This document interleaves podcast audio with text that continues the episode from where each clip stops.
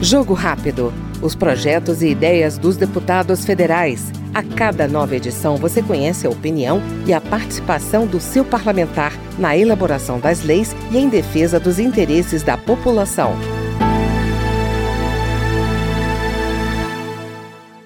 Vice-líder do PP na Câmara, o deputado Cláudio Cajado, da Bahia, está otimista com a aprovação da reforma tributária ainda neste ano.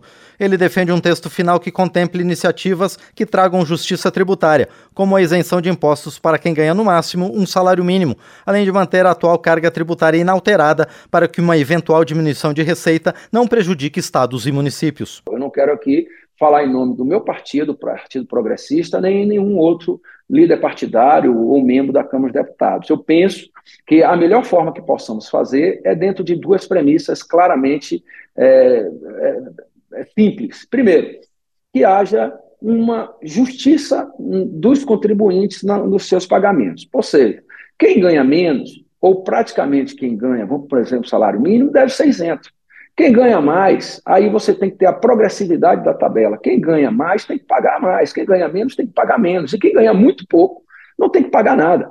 Então, isso é a justiça tributária que faz com que nós tenhamos uma consciência de que a contribuição é proporcional aos ganhos e aos rendimentos dentro da, da estratificação da sociedade, seja ela no Brasil, seja ela em qualquer país do mundo. Segundo, que nós possamos, aí é, é uma moeda de dois lados, não perder a atual carga tributária que dá um quantitativo de receita, ou seja, não ter diminuição da receita que os governos, seja federal, estaduais ou municipais, hoje recebem, e, se possível, aí é que vai ser o grande desafio, diminuir a carga tributária aumentando o número de consumidores para que essa receita permaneça no limite atual. Eu, particularmente, sou contra veementemente aumento de carga tributária.